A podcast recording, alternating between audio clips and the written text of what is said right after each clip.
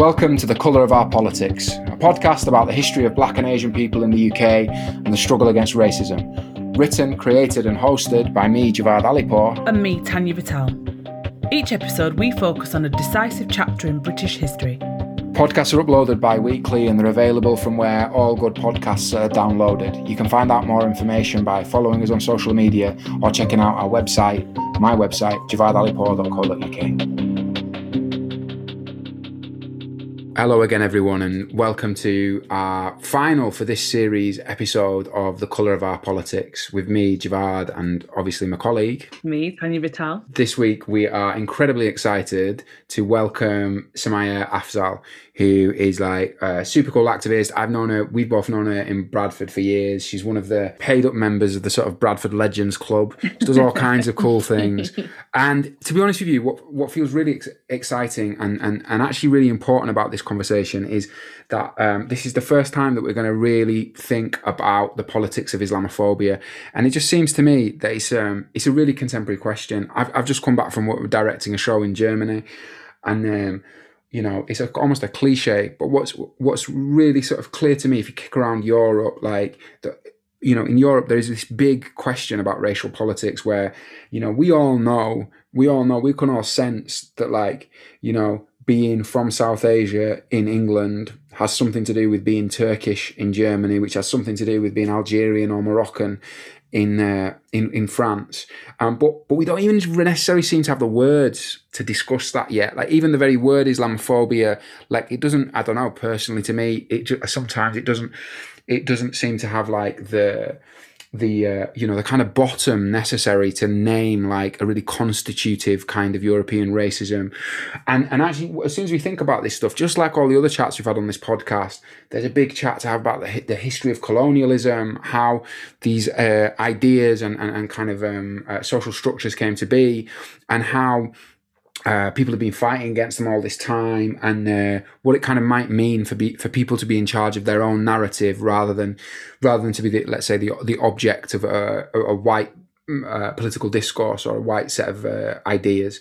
Um, in any case, I'm yeah really really really chuffed to be welcoming Samayya onto the podcast. So hey, Samayya, how's it going? Hey Javaad, hey Tanya, it's going great. Thank you so much for inviting me. I feel very uh, honored and privileged to be on this show.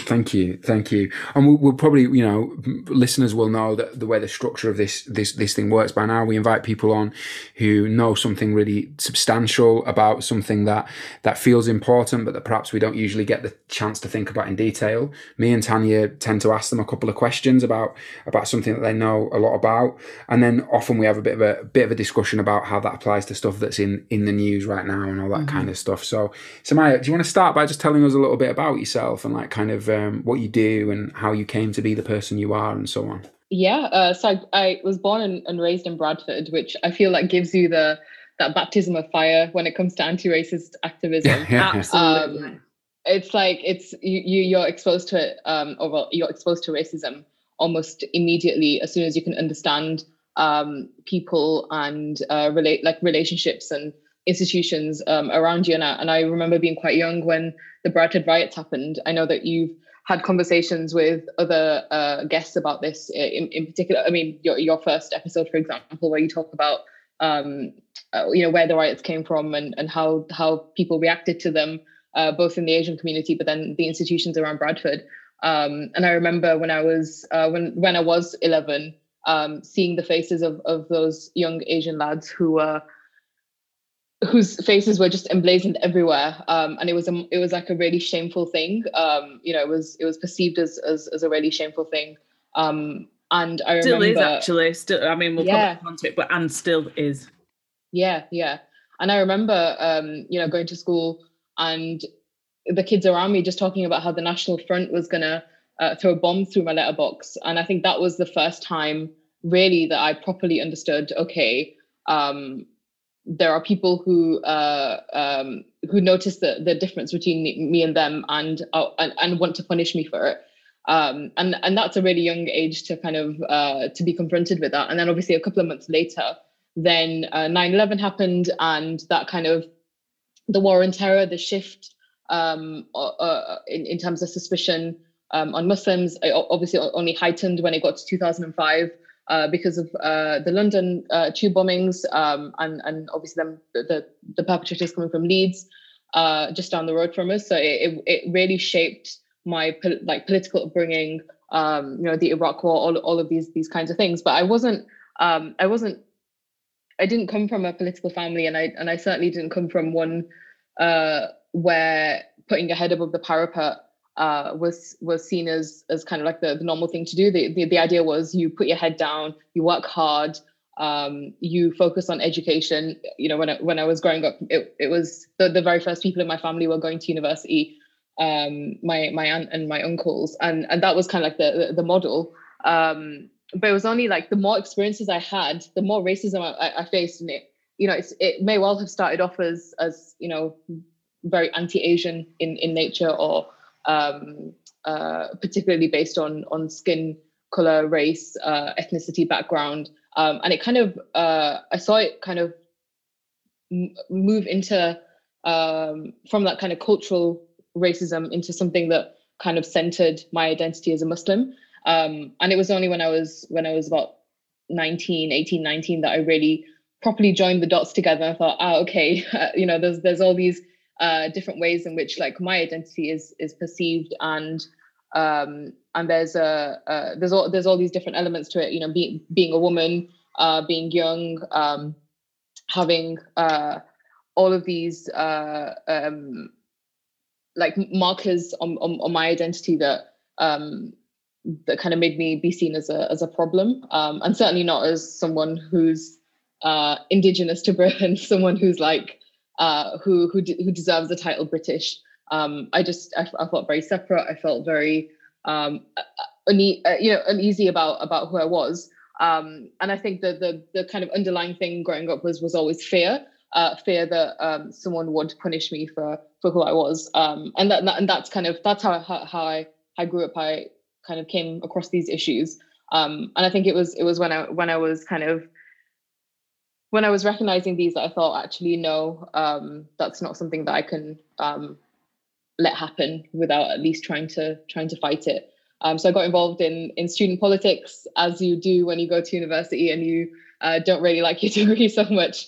Uh, You've got maybe uh, some mental health issues, and you're like, ah, what can I throw myself into?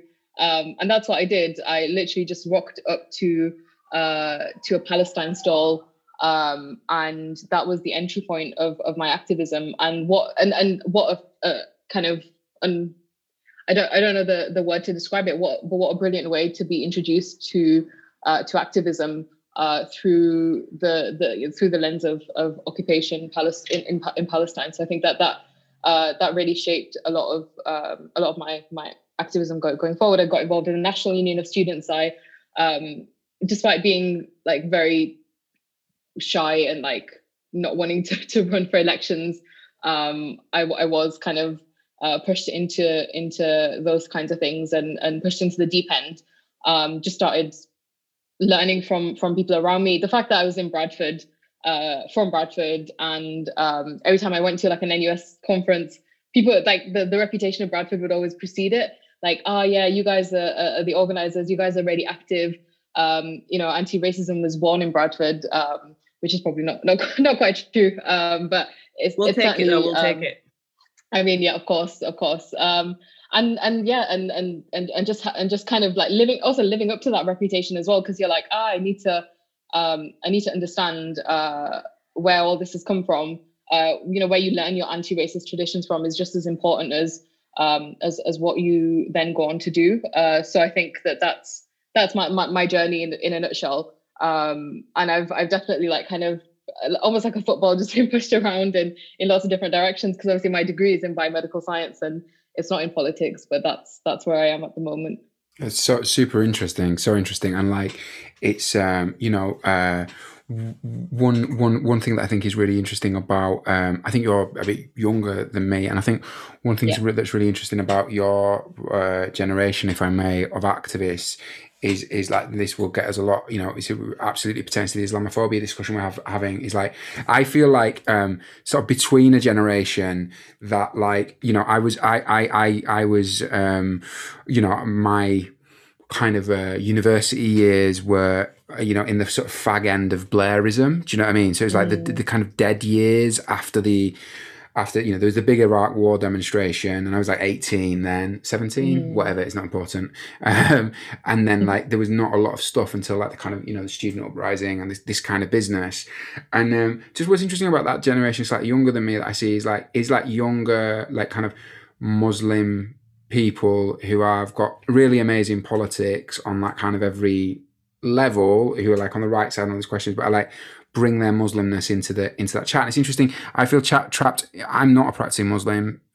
I mean, I, I quite like Dave Chappelle's joke about Dave Chappelle says, mm. just because I'm a Muslim doesn't mean just because I'm a Muslim doesn't mean I'm very good at it. Um, and I sort of feel I think that way about things. But yeah. um, you know, uh, I feel what's interesting is that older generation of what you're talking about those heritages.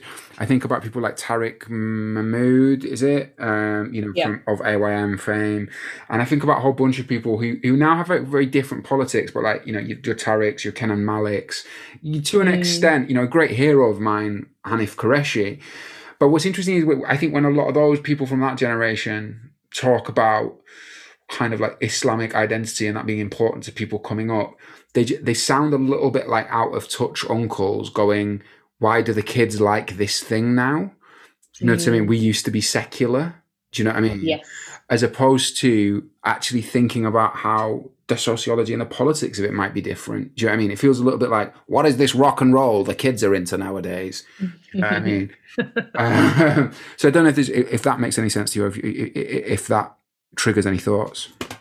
Yeah, it does. It does feel like uh, sometimes people look at us as though we've gone backwards, um, which is obviously entirely wrapped up in in this idea of like progression as as kids of uh, immigrants and grandchildren of, of, immigrants we should be pushing forward. Um, there should be more influence on on who we are from our immediate environment rather than um, the old religion of um, of our ancestors um, or you know our immediate uh, um, ancestors. So i think that that's like that's definitely something that that you that you come across. And and often when when you are involved in any kind of political activism the first thing that gets thrown at you is, oh, are you a part of the Muslim Brotherhood? Um, okay, are you an Islamist? Okay, I, you know, if you're not that, then you know, there, there's like a, an immediate need to to, to to put people into into these boxes. And if you know, uh, true, there are definitely um, you know the uh, the different um, heads of the Muslim Brotherhood in, in different countries that you know who, who came to the UK as well. Uh, Libyans came to Manchester, uh, Egyptians, Palestinians to London. You know, there's there's so many uh, there's so many different um, uh, communities that, that have come and, and, and, shaped a political identity here. But when it comes to the South Asians, largely from Azad Kashmir, especially you know in in, in Bradford, we didn't uh, we didn't come with uh, with uh, with that sense of um, uh, like political identity.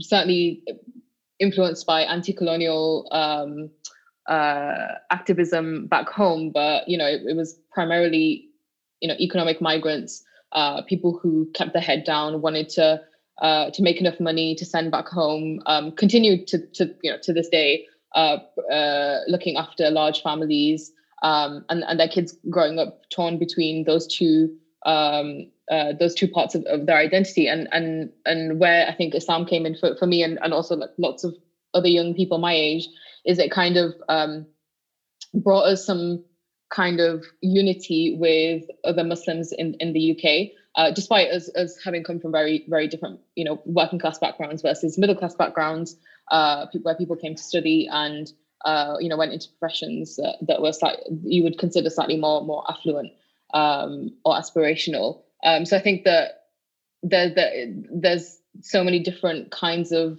uh, Muslim identities that people do want to kind of push us all in, in into one box. And there is that um there, there, there is a sense that anything that any kind of political identity that is shaped by being muslim must inherently be bad. Uh, bad for the people around you bad for you um, bad for uh, bad for politics in, in in general. And that's why when you know when one of the, the facets of islamophobia is that inherent suspicion when when muslims do get involved and are very bold and um, you know aren't afraid to to to, to show that they they um, that they hold to uh, to this worldview because of because of their their religion. Um, just I was going to say that's that's such an interesting point, and um, you know, you raise the the specter of the Islamic Brotherhood, mm. and then what's interesting is like, I mean, there's a whole other chat we could have. I mean, maybe we'll get some chance to move on to sort of like the international situation as well at some point. But I mean, I was, you know, like you know, there's a whole bunch of really interesting, actually, even Sunni phobia. I think around the Ikhwan around the Islamic Brotherhood, where like, you know, there are large portions of like the Middle East and North Africa where the, Islam, the Islamic Brotherhood are basically the force that wants democracy. Yeah. You know, like in Egypt, you know, in a, in a much more complicated way in Syria, um, and uh, like that's not comfortable thing. No. And they just get reduced to being, you know, beardy, weirdy Muslims, as opposed to the people, as opposed to the people who build the, the, you know, the free healthcare centers and the people who win elections, whether you like it or mm. not. Do you know what I mean? And the people who've renounced, like in Egypt, have definitely renounced violence, and we end up with this grotesque, you know, spectacle of like actually, you know, lib- elite liberal Egyptians uh, being applauded by kind of like Western people who think they're the same as them. Um, uh, kind of supporting the machine gunning of unarmed demonstrators because they're quote unquote Islamic fundamentalists. But that's a slightly different yeah. chat. I think where it relates to what we're chatting about, the, the, first question I want to ask really is like you've talked to us before about this, this, this, this, uh, your your ideas around um, uh, what institutional or, or perhaps structural is, Islamophobia might be. So, would you explain a bit of that stuff to mm. us, please? Yeah, um, I, I, really like the BDUAD thing. it's a very good, uh, very very good uh, uh, anecdote to use. I think I'll, I'll definitely use that in in future. Um, for so yeah, uh, institutional Islamophobia is is one of the things that um, I came to understand uh, just just through exper- through experiencing it in in, in different um, institutions and organizations, but uh, just seeing it, you know, from politics to uh, newspapers to um, uh, organizations that are like claiming to to support Muslims, uh, local authorities, just across the board. Um, because I found that you can't really describe the entire experience of Islamophobia through the lens of just these these overt attacks that happen on the street. Those things have definitely, obviously, happened to me. I've had, you know, people throw cigarette ash, you know, onto my shoulders as they're walking past, you know, driving past, calling me the Taliban. Um, you know, being threatened with with uh, a knife. I think that one of the most recent things that that um, happened to me, and it was as soon as Donald Trump was elected, was um, a guy was walking with five friends in in Bradford, and uh, and you you you know right in the city center, you think you would it, it was the safest place. You're with people, um, and and and this guy just just turned around and, and threatened to knife us, um, and and that's like that's obviously a you know a big uh, part of Islamophobia, but it's certainly not not the full story. So what I started to to understand is that. Uh, particularly if you look at polling uh, right now of um, of like attitudes towards Muslims, you find that the the the more Islamophobic a political party is, the more successful they are um, in in in how they uh, how they win votes. Uh, the, the, the more kind of uh, hard the, the harder the harder line that you take against Muslims on on certain issues, the more you're applauded in in sections of society.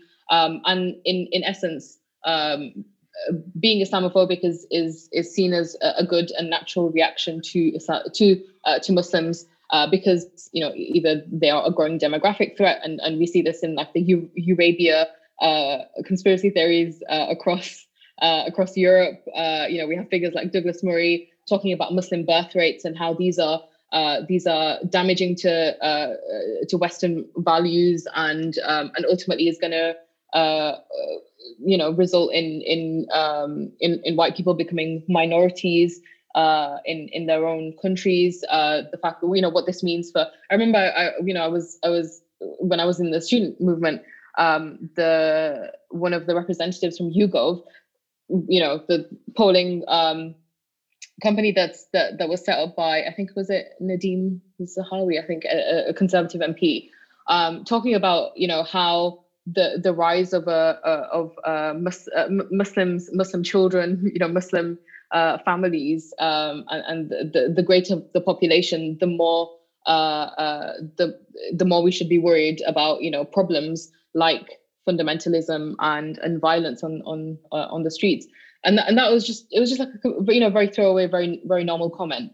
Um, so i think that that's for me institutional islamophobia it it, it helps to describe uh, some of the ways in which you as a muslim will be discriminated against in in ways that you can't explain. So you can't explain why you got um, stopped and searched um, i mean you can but like you can't like like there's there's there's uh there, there's a kind of like an underlying assumption that um that you are vulnerable to uh to to being radicalized that you are uh potentially uh, a suspect. And on all of these things the, these things play uh play a part in, in in describing that experience. So you you know you have all these these um you know you you can't get a flat for example um because of the the, the name that you have. You know insurance is is much higher for you um, if you have a Muslim sounding name, um, you're kind of shut out of the job market.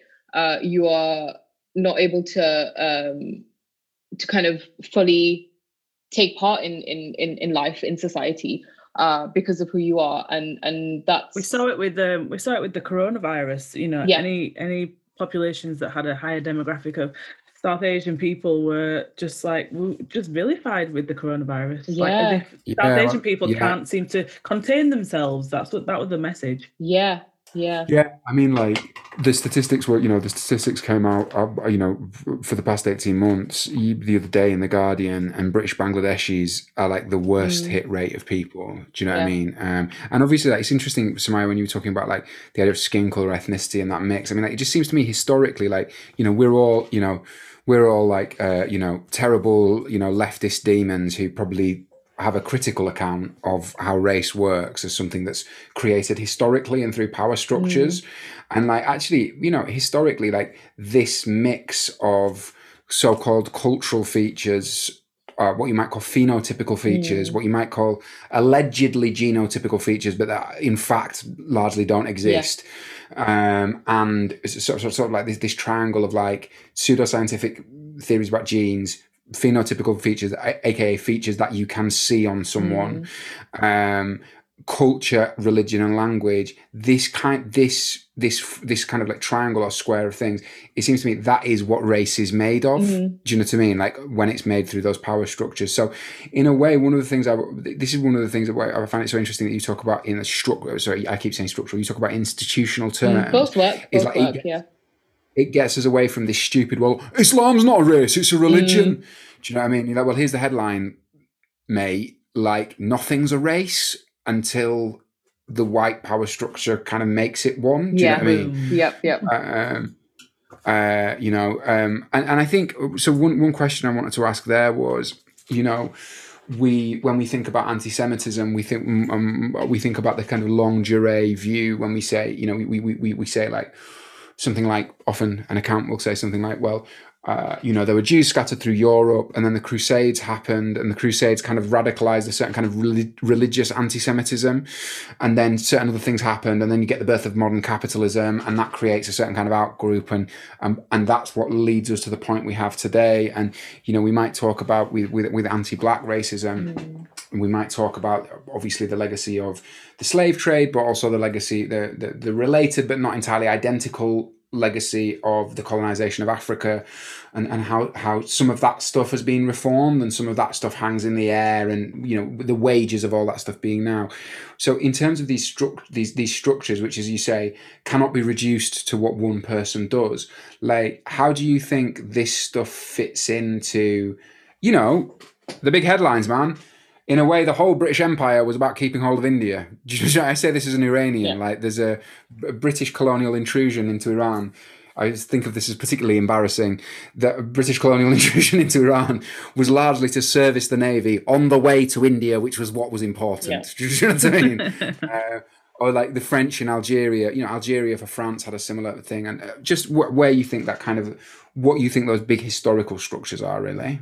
That's so huge, Javaad. Thank you so much for uh, for that. Um, no problem. so I think, yeah, um, the, the, there's a there's a really good um, there was like this infographic that was making its uh, its way around social media recently, and it was kind of um, obviously um, this is American centric, but they were um, they were looking at uh, where slave owners held slaves and then how that then impacted on um, voting patterns. Uh, so like like Democratic strongholds versus Republican uh, uh, strongholds, and and and how basically uh, Black people, uh, you know, African Americans, free and um, able to to cast their votes, started to shape the way that um, the way that like the, the, the success of, of the Democratic Party in, in in the US. And I think that that's like it's it's it's something that, that that's really interesting, and it would be it would be really interesting for us to do like similar mapping here. More kind of like very very kind of crudely looking at like migration patterns and, and those kinds of things but um you know where for example it doesn't necessarily fit in directly with with that. So like you know the the yemenis and somali communities that, that came slightly earlier on um it's it's definitely something to uh to, to think about how like actions and the the the work of the british empire i call it work i mean there's many uh less generous things I, I could call it um, how that impacted uh, things yeah, uh, in the UK. Um, I, I, think it's uh, in, in, terms of the, the the massive kind of like structural things. I don't think that the way that Muslim communities um, racialized communities, because you like you, you were completely right when you said that you know you, you don't just just just become a race, you become racialized um, by a power structure. Um, and it's kind of like the I think what what we're seeing now is both the continuation of those uh, those ideas. So, like with Muslims, you, you you can sort of like look at it through the view of Orientalism, and um, you know how is it that the how is it that the Muslim is constructed in popular culture, pop, like society, um, uh, academia, uh, and, and in the minds of, uh, of people through kind of mass media and, and, and those kinds of channels.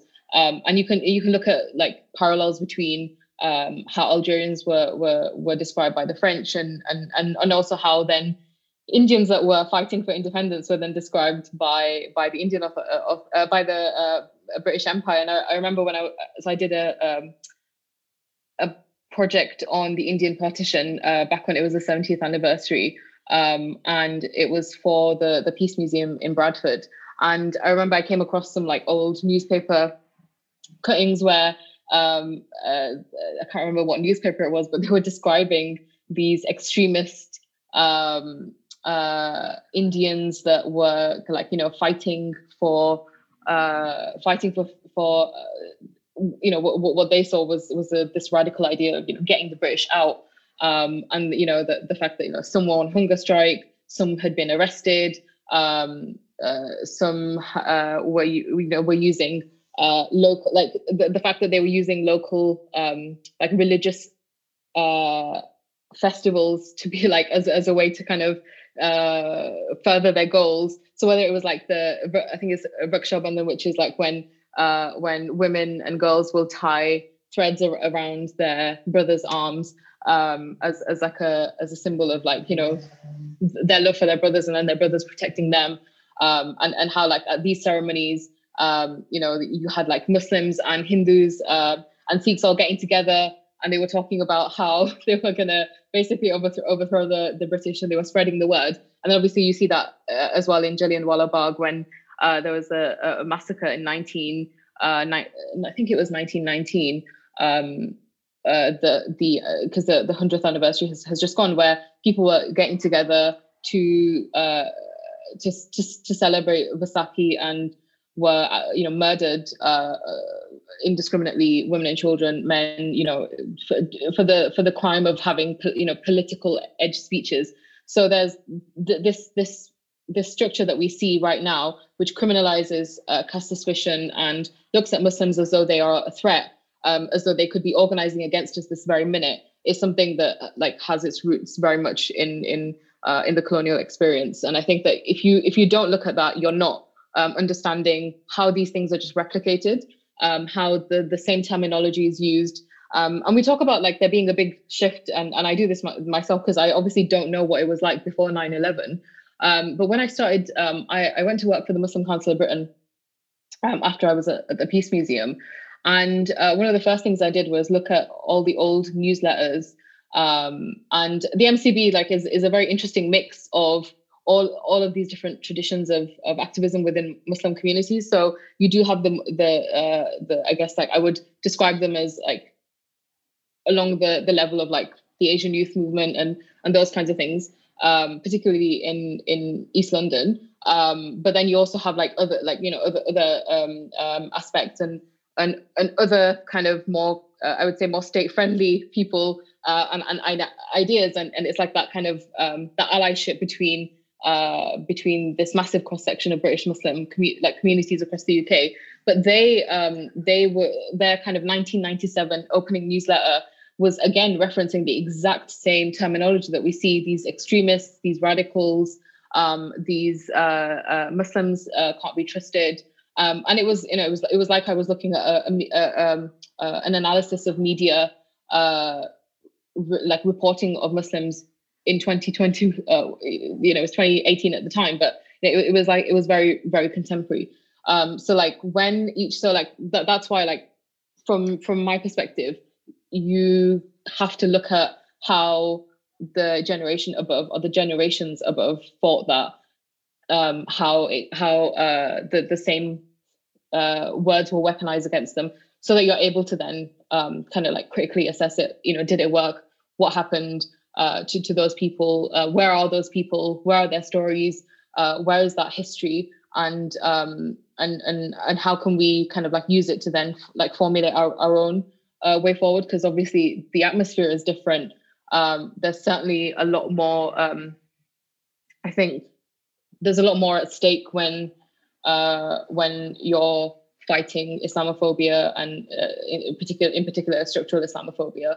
Um, and we've been having this conversation about the Labour Party more recently, but it's it's a it's a huge uh, it's it's such a huge. I mean, as if the Labour Party is any different from any of the exactly. others, you know, when it comes to. Well, exactly. I mean, funnily enough, talking about the AYM again, like you know, I think in some ways we've gone gone backwards, mainly because the whole country's moved right. So, yeah, I, a bit of a cranky old uncle energy of my own was like, I remember when everyone got and this is probably a difference of opinion, Samayya, so we, we, can talk about that. But I remember when like everyone joined the Labour Party, yeah, and everyone was like super pro Corbyn, and whatever criticisms you had of like, I mean, I'm, you know, I have a checkered sectarian CV, so I would have, I, would have traditionally been of the opinion that the Labour Party would be something like, you know, you know, I would, for instance, point to the fact that the Labour Party were the party in administration during the early period of the coup d'etat that overthrew the only democratically elected government Iran has ever had, mm. um, and and so on. I would make these old-fashioned, very sectarian leftist arguments.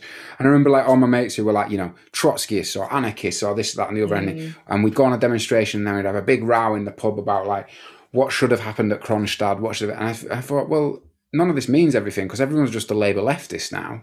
Yeah. Do you know what I mean? That's that's where it's all sort of like led. But I think just one other thing I would say is, I, you know, we're all probably people on this call who understand that like racism and so on, and the white power structure isn't an add-on to like modern capitalism. It's one of the things that constitutes it. And um, so I often think about like you know where are the abstractly where does this begin, and I, I, I always go back to like 1492 basically. Obviously, in 1492, thing two things happen which the Spanish Empire, you know, is the heart of. One is, of course, that Columbus sets off to the New World or arrives in the New World, um, and so uh, unleashes the, the the proper transatlantic slave trade, the colonization of the Americas, and the so and so on. But of course, the other thing that happens in 1492 is the last Moorish prince of Granada um, is overthrown and, and, and sets, sails off to, to Morocco, and. And of course, one of the ways where you first get something like modern racism is in the Spanish, the Spanish conquest of the New World, the so-called mm. law of blood that the Spanish developed, which is this incredibly complex and stratified hierarchy, which is built on how what sort of mixture of blood, so-called, you have between mm. um, African, native, and white Spanish, and all those old words, you know, mestizo, and all this like elaborate, elaborate, you know. Um, uh, division racially begins there. But what's super interesting is that the other thing that happened in 1492, the chasing out of the Moors, introduces it's almost like the first time in history where your religion is tied to your blood. Because, of course, what the Spanish do is they say, first of all, you all have to convert to Catholicism. Mm. So the remaining Muslims and the remaining Jews convert to Catholicism. And that's just like a good old fashioned war. Do you know what I mean? I have a war with you since time immemorial. You now have to like accept that I'm the king and yeah that like my God is in charge of your God. Plus ça change, plus ça même chose. It, what, what, what makes the world go round from like the Stone Age onwards. Fine.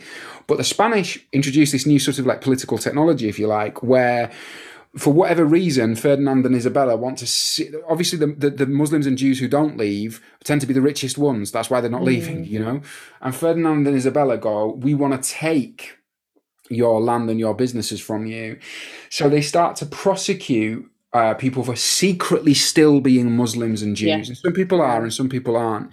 But in any case, this myth of like purity of blood, one of the first times it arises in Europe is there, where this myth arises that if your family always stayed Catholic, and didn't mix with the Moors, well, then mm. your skin should be bright enough that you can see the blue of your blood underneath. Mm. Um, and so, so at this same moment that you get the law of the blood developed in uh, the New World, you get for the first time in European history the idea that, like, oh, you can't, there are some religions that you can't just convert away from.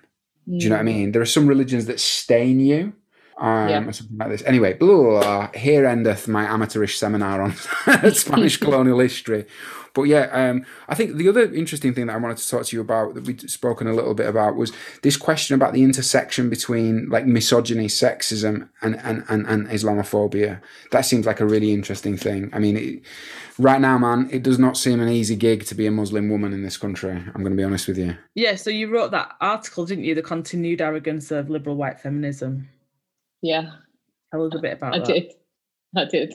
Um, so I I um, I often get very frustrated um, and, and have to write these these articles when when something happens like like for example um, uh, the, like when Muslim women are basically put on trial um, for being uh, uh, part of a, of a religion that in you know that uh, supposedly in, inherently oppresses them and uh, does not uh, consider them as as as human beings. So I think that um, the the this is something that that you can't really separate out from from Islamophobia because it is one of its one of its like very central tenets.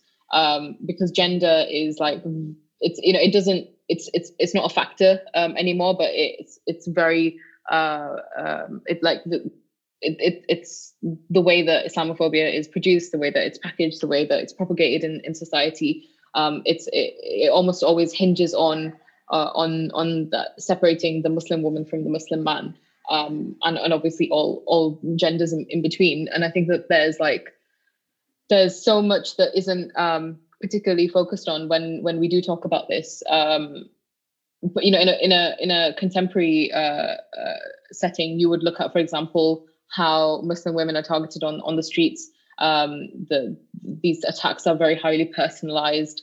Um, and and I mentioned this this um, in in my own experience as well. But but this this um, particular vitriol that that's kind of like that's sent in your in your direction.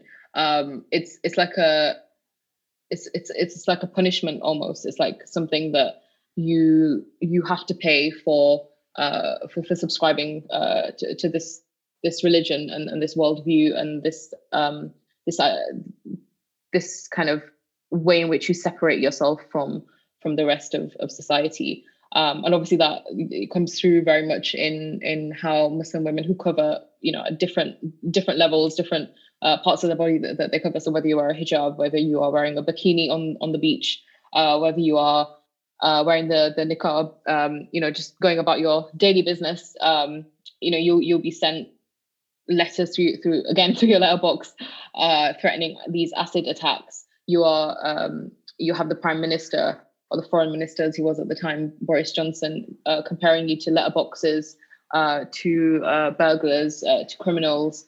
Um, the, you know this this kind of it's it's often it, it, it can be presented in a very well-meaning liberal way well you know we we we we only want the, what's best for you it's very paternalistic it's very mm. uh, again like wrapped up in, in in this idea that um the you suffer dehumanization um in within your own communities. Therefore liberation is is you removing yourself from from them.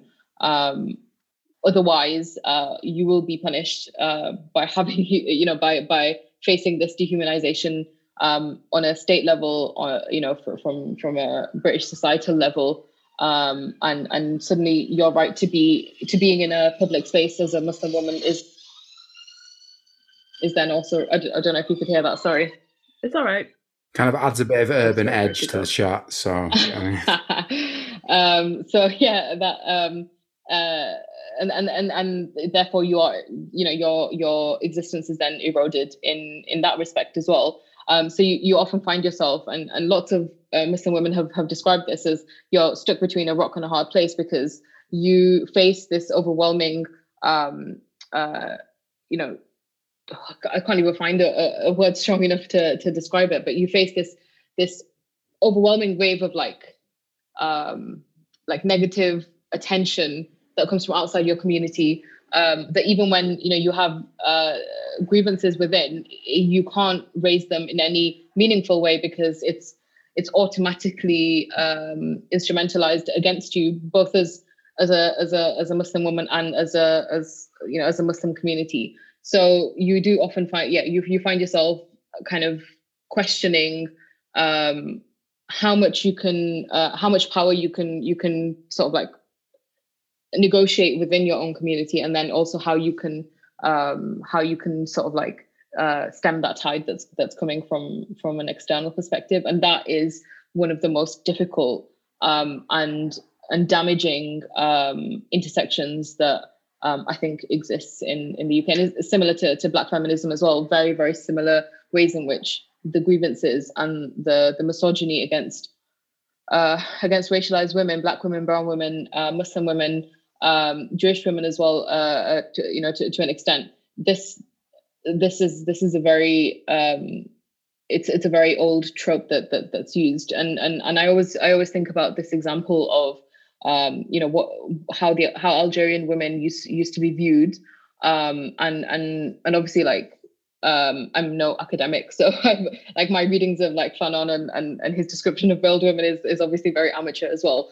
But like this this idea of like um, uh, Muslim Al- Algerian Muslim women being uh, veiled um, and, and and exerting a, a, a power over uh, over these uh, these colonizers in the you know they they see without being seen um, the fact that they are um, hidden and uh, and and can't be exploited um, in, in in traditional ways.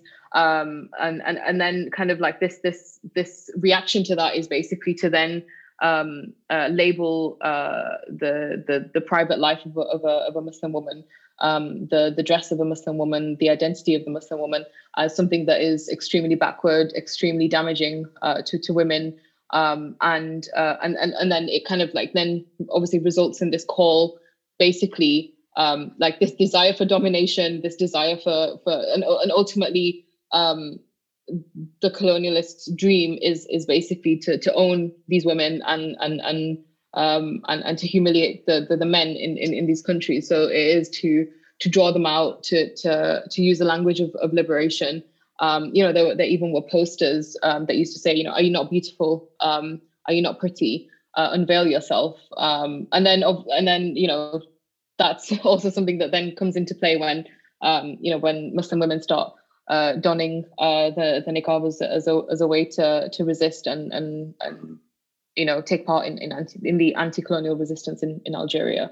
Um, so that's something that's um, again you, know I keep I keep going back to it, but like where you see the tropes and the the, the, the ways in which Muslims are, are treated today in, in Europe, you can see the very beginnings of, of those things in um, in in how uh, the British Empire, uh, the French, uh, you know, all, all of these these um, uh, colonialists tried to um, you know win and maintain their their power over over these countries and over these people.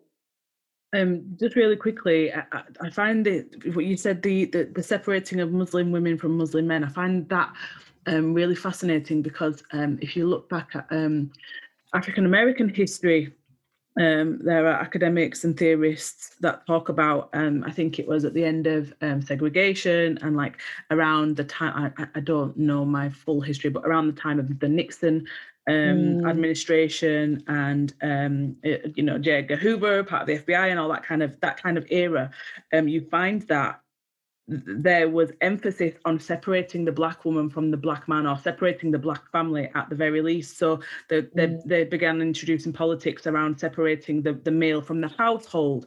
And that's the, around the time when you find um, you know the, these ideas of oh well aren't you a strong independent black woman? and and, mm. and all that kind of thing. So i find that really fascinating yeah yeah um, uh, the way that um, the way that it's it's uh, described by by Fanon, he, he talks about like if you if you want to destroy the structure of Algerian society, if we want to destroy its capacity for resistance, uh, then we have to conquer the women. Um, you know, go and find them behind the veil where they hide themselves, uh, where the men keep them out of sight, and you know, inside inside their houses, um, uh, and and and basically liberate them. And that's what then resulted in in these like very public unveiling ceremonies um, that they used to have for for uh, Algerian women, um, and it's it's kind of uh, it, it's you know it's also described as, as not being in it's it's not it's not an independent thing. Um, the, the the the subject's desire to control this this land, um, you know you know it, it it it's it's it widens out. Like the scope is much wider because it's not just the land that he wants to own um, uh, you know, it's it's not just uh, it's not just that that he wants that you know he, that, that he has a, a, a, desire for. He wants to see everything. He wants uh, to be able to uh, possess everything um, and uh, make it an, an, an, object of of of, of his uh, own possession. And and obviously that that then extends to to women as well.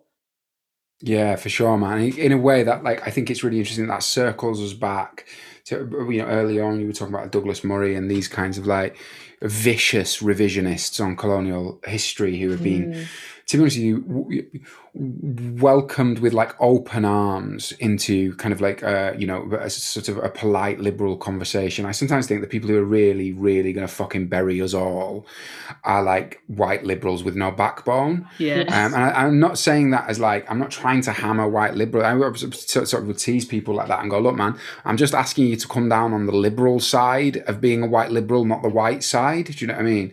um, but it's interesting circling back to that because, you know, now one of the ways that that modern revisionism works, um, for whom, you know, you spoke briefly about Edward Said. Edward Said is like a great bête noir to people. Um, mm. As far as I'm concerned, like, uh, you know, being from the Middle East and really, really loving someone, I'm, I'm, I'm, I, I'm perfectly happy to be a founding member of like the Edward Said Martyrs Brigades. Do you know what I mean? um, and uh, you know one of the, the, the the sort of criticisms of this old critic critique of of of, of Orientalism and col- kind of colonial thinking and so on is that oh well you know actually a lot of these people like for instance the early the early East India companies in tra- uh, uh, traders in India for instance they actually did love India they were actually interested in it do you know what I mean yeah. they actually did want to and it, what's really beautiful about that example that you gave with with with with respect to Fanon is as a psychiatrist you know you know he's clear for him that there's such a thing as something which looks to you as the lover as love, mm. but is fucking poisonous. Do you know what I mean? And is abusive and is about domination and is about all these things. And and like actually it's not it is it's not a cogent critique of kind of anti-colonial and, and post-colonial thought to say oh people like really fell in love with these places mm. do you know what i mm. mean the greatest you know to put it really bluntly men who murdered their wives like quote unquote really fall in love with them. Yeah. Do you know what I mean? Yeah. Like it's not um uh, and and yeah, man, like uh I just think it's interesting that like a lot of these like kind of like how to say like revanchist like like neo defenses of colonialism just don't even engage with what it is we've been saying all along Mm. You know what I mean? Mm. And and and then they're celebrated as being like a new thing, you know? Um, yeah. Which I find, to be honest with you, makes me very very angry, as you can probably tell. But that stuff it's, it's, it's so interesting the way we've tied that stuff up, and I think I suppose one one as as the as as a man on this call, I just think it's um I don't know, man. It's a really obvious stupid thing to say, but I just think like we need to be thinking about how we get more black women, more brown women, more Muslim women into positions of leadership because obviously you guys are the people who are just like you you are the the the counter argument to the fact that everyone talks about you, but you hardly ever get a say in what's yeah. said about you. I I yeah. will come back to that though, and and and and tell me if I'm wrong, but I don't think it's just about getting more black women, more brown women, more Muslim women, because we have Priti Patel. Yeah, yeah, yeah. Fair point. Fair mm. point. Fair point. Yeah, it's not just about, about representation. It's not just about representation. I suppose I would just I would just say that I didn't mean Priti Patel. Do you know what I mean? Good clarification to make. Tanya, do you have any further questions? Yeah. Okay. So we early on we mentioned you know about the the I'm refused to call them the Bradford riots, the Bradford uprisings. Um, mm-hmm. So now it's the 20 year anniversary, and there's you know there's a, quite a lot of articles coming out about yeah. about X, Y, and Z, and you know the whole um, Bradford no go area and all that kind of nonsense, which also ties up to the things that ha- the, the, the ambitions of Bradford as, as a city now. You know, we're going for the city of culture bid and all that, and just like the relationships of the organisations now, um, twenty years on, and obviously as far back as you can remember, do you think there have been any changes within the city? I think certainly the one thing that I know for sure is that there hasn't been enough change in in Bradford. Um, and I don't even think that there's been a real look at the the conditions that that led to to the uprisings. Um, to use your terminology, Tanya, and I and I defer to you completely on this. Um, but like this this idea that um, it was yeah, you know like, like when, when we when we talked about it before that it was this like shameful thing. Um, uh, it, you know, it was it was a political thing because people don't uh, don't just go out onto the, onto the streets and and and and kind of use violence or um i mean i wouldn't it's it's even saying using violence it, it, it, kind of like pathologizes it a little bit. Like as though you like you you go intentionally with with the desire to to destroy something because of you know because of a, a specific reason. It's a very um instinctive reaction to what you what you feel is uh, injustice and you can't do anything about it um, and and obviously, like we're we're used to hearing those quotes that you know a, riot is the language of, of the unheard, and um, and and the way in which people try to make themselves heard when um, when they are completely and utterly excluded from any kind of discussion um, or debate or you know any mechanism of, of, change that exists in, in in the community or or the um, uh, or the country. Uh, like as Brits, we have like this massive massive like uh like a obsession with doing things properly. You do things through the proper channels. Um you know and and and if if there is merit in your argument if there's merit in in what you're saying then naturally you will win. But that's just not the case for for so many of us because we know that the the power structures uh, are against us. We know that we don't have the only thing we have is community power. You know we don't have the um, the institutional and structural power. We don't. We certainly don't have um, even at the very least uh, a, a, way to manage the the way we are talked about. Like that's the, the most basic we thing. We don't like even we, have a black councillor in the city. Exactly. Like, yeah, we have Ex- no voice. That shit's exactly. fucking outrageous, man. That's exactly. outrageous. And and um and every time every time I I, I see that or, or I read about it, and I'm just like, how how how do we not have the unity in in the city to be able to um, to be able to get even those very basic representational wins because it's been like a and and and I completely echo what, what you've said in the past as well, Javaad, like this idea that any position of authority or power that you've got to is as, as an Asian uh, or a black person or or um, or otherwise racialized in, in Bradford is literally because you have either been elected to that position and your community has has come behind you um, or it's a business or it's something that, that you've set up uh, exactly to right. carve out the space that you have um, in in in uh, whether it's in a, a, local economy or it's like a um, a ward or, or or a city that that tries to without even trying actually completely excludes you from it um, and and this is something that I definitely came across you know when it comes to like local authority um, staff makeup um, and the demographics that are, are leading these institutions and and where the you know if you look at the staff makeup and where they live for example in in parts of bradford the the the the way um like the the biggest gap between wealth in in the UK out, outside of, of London is between flipping ben, Ben Rhydding and uh, and Bradford Moor, where I'm from. So like it's like you, you like it's just and it's on your doorstep. Yeah. It's like ten, a ten minute train ride away, um, and and you know you, you are only able to to win power in in these like small pockets um, the and, and, and through organizing. Um, and I think that that's definitely something that that like is is is like pushed is is pushed up and been like oh look look at how like these people have um, uh, have uh, created uh, you know success for themselves. Look at how these people have um, you know look at these these people that we have elected in, into these positions. You know we have two South Asian MPs. We have um, you know uh, everyone uh, in you know p- people uh, uh, in, in, in different parts. Like my old my old primary school and, and, and secondary school is like was razed to the ground and is now um, uh, on on the one side in Aldi, on the other side is like a, a Bradford Plaza, which is like uh, you know South Asian owned businesses, um, and and like people people see that as as a, as a as a kind of success, and therefore um, completely ignore the undercurrent of like deep deep discomfort and um, and and and like deep problems that actually need to be faced. We have like people who, who come in and I could like wax lyrical on this for so long because it's like if there's one thing in the world please I am please passionate please about, wax a little bit now. I need to hear it. I need to hear this. If there is one thing that I am like deeply deeply passionate about and I will defend to the end of the earth, it is Bradford. You know what? There are there are, like there are maybe other parts of, of my identity that I probably wouldn't even go you know wouldn't go that far with, but like I I really really um feel that we are just sorry.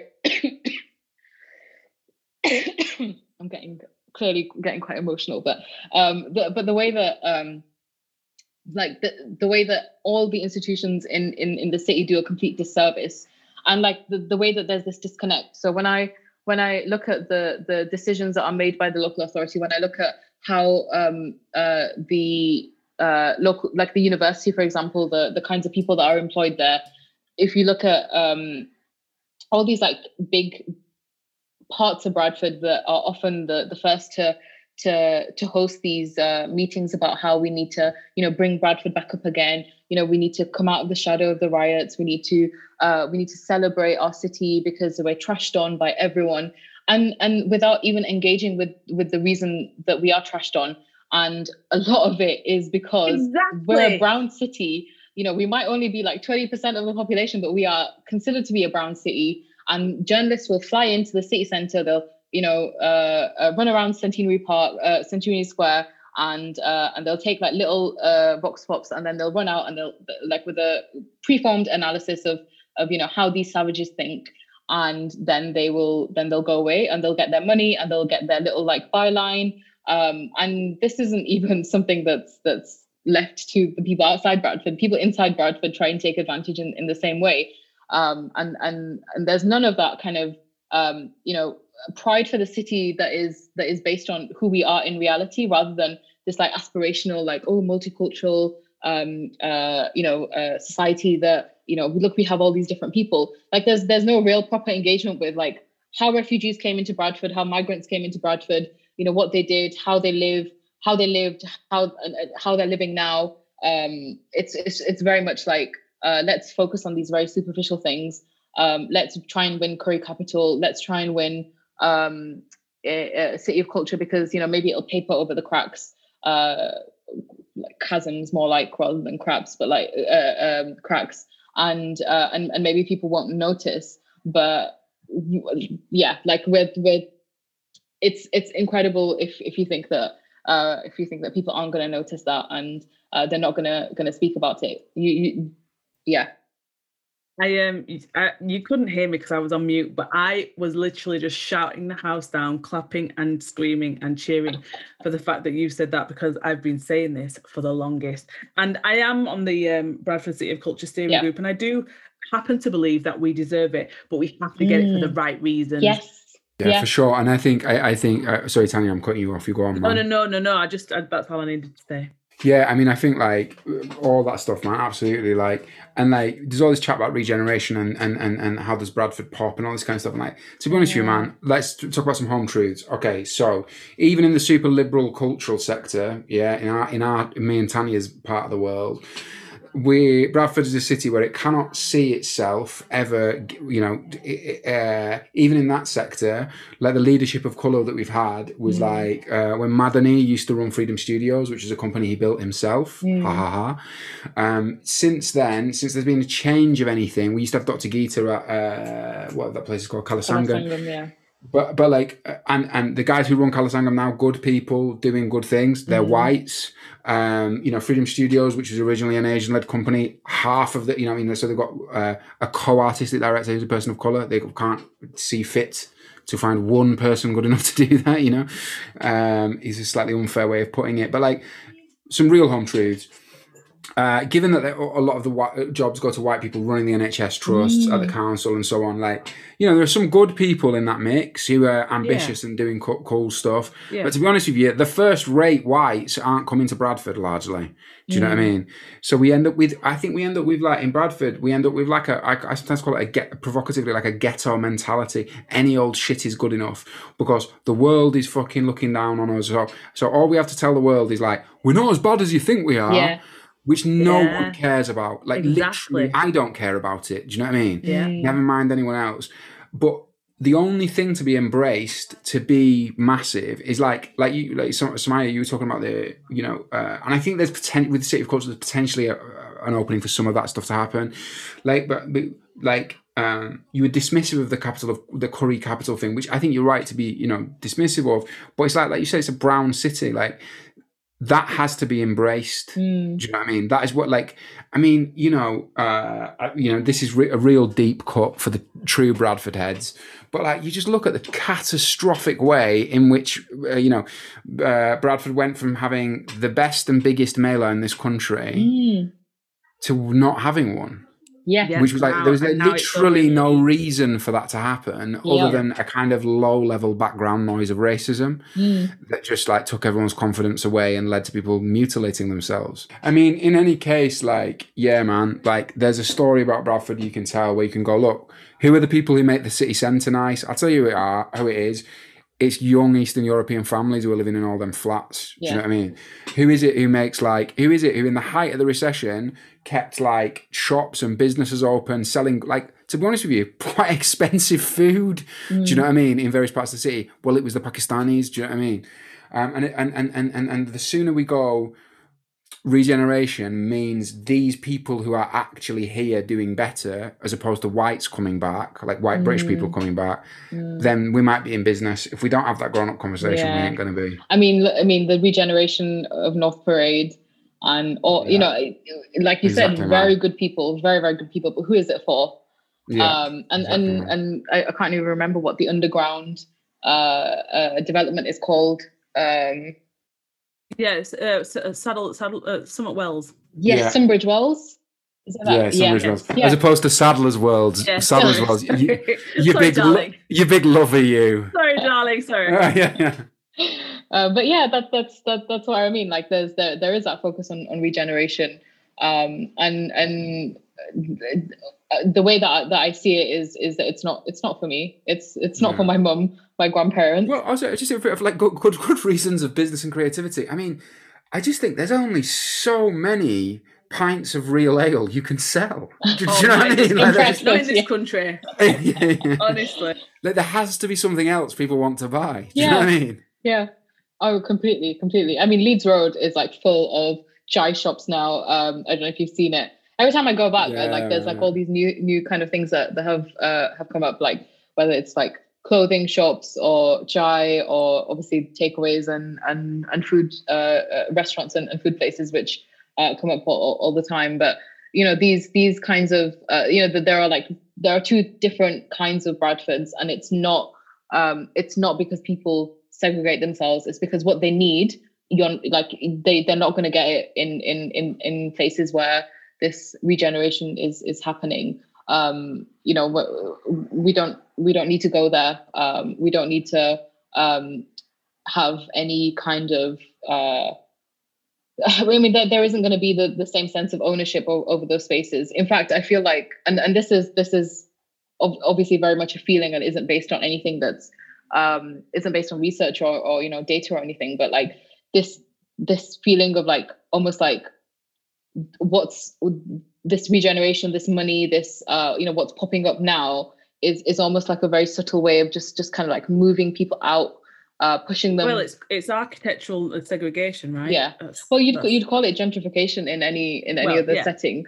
Um, but it's like yeah, like you, you're you're you basically you you do you kind of have to be pushed out to um like you know the BD seven, BD three, um the, the these places where your um your you like your grandparents first came, uh you know lived ten people to a house um, and and and you can yeah you you you stay in those communities. The only people who can af- afford to get out is the people whose kids have gone to university, um, who've gone away, earned enough money to come back, and basically then move away into like more affluent parts of Bradford. And and obviously, you know, you can you can you can work you can work your way up in, in, money terms, but certainly not in in, in who you are and, and your background and, and where you come from. You can enter the middle class um, in, in, in Bradford and you know get the, the get the house, get the um, uh, the flash car, you know, flashy cars and and and all those other symbols of, of wealth, but you can't necessarily then take away who you are. And I was having a, a conversation with Dr. Professor Yunis uh, Alam, who's uh, written a book on on cars and and and you know in particular, so his son is is uh, part of the modified. Uh, he, he's one of the um, uh, founders of the Modified Car Club, and mm. it's a, you know it's a hobby and it's something that's incredibly important uh, it's, it's very central to, to, to, their identity but then when you look at uh, the way that they are treated by by the police the way they are treated by even their their you know their own community members around them um, it's it's with kind of like mistrust so it's like well how can you have a flashy car well you must be a drug dealer um, because you know no no one is earning enough. Uh, in, no one in your people, family. These, pe- these people are largely accountants, aren't they? Yeah, exactly. yeah, exactly. Servicing all the taxi drivers, but like you you yeah. you, you have like um uh you, you have this this this sense of um uh you know you you can you can you can kind of like buy your way out of out of uh, these these parts of Bradford, but you can't actually change the the the nature of like of uh, who, who, you are in Bradford and what you're treated what you're treated like.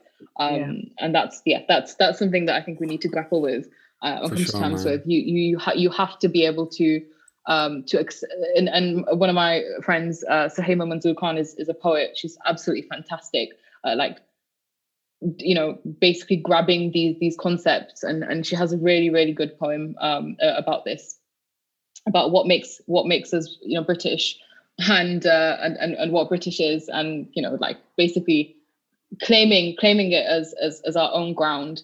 Um, and and I yeah, I would I would really recommend that that um, that you you take a look and and, and read some of that because it's so uh, it, it, it's so fundamental now. I think if we just could continue going down this trajectory where we have like these like empty discussions about racism, empty discussions about you know how proud we are of, of a city without actually properly putting in the investment in, in our young people, uh, looking at why education isn't isn't uh, serving uh, uh our uh, you know younger siblings and our nieces and nephews and our cousins. Why is it that um, that you can that you can have the sharpest minds uh, growing up in, in our community, but actually won't necessarily be able to um, be like just be, you know be accepted um, you know don't have have uh, creative output um, and, and don't have don't have any kind of um, influence in, in in the city's uh, creative output either. Um, there's yeah there, there's there's so much wrapped up in in that. If we if we can't if we can't solve it in this generation, it's it's just going to get much much much worse. I agree. Thank you. Thank you for that. That's my little yeah, rant. Yeah, no, that seems absolutely right. And I mean, on which um, on which uh, real deep, as I say, like amongst the Sicilians, sort of uh, to quote the Goodfellas, chat about Bradford, like you know the real, the real, the real hardcore stuff. Seems like a really good place. Think, yeah, I think it's it, it, you know we've, we've, kind of come full circle. We started in Bradford and we've finished, and um, I'm, and I'm glad I'm glad we finished with you, Samayya. Thank you so much. Yeah, yeah, it's been an absolute pleasure having you on. I hope we get to chat again. Thank you so much. Thanks. So that's been the colour of our politics Tanya Patel. with me, Javaad Alipoor. If you've enjoyed it, please like the podcast, subscribe to it to get other bi weekly episodes on whatever form it is that you download your podcast, share it, review it, and just, you know, join in the conversation on social media.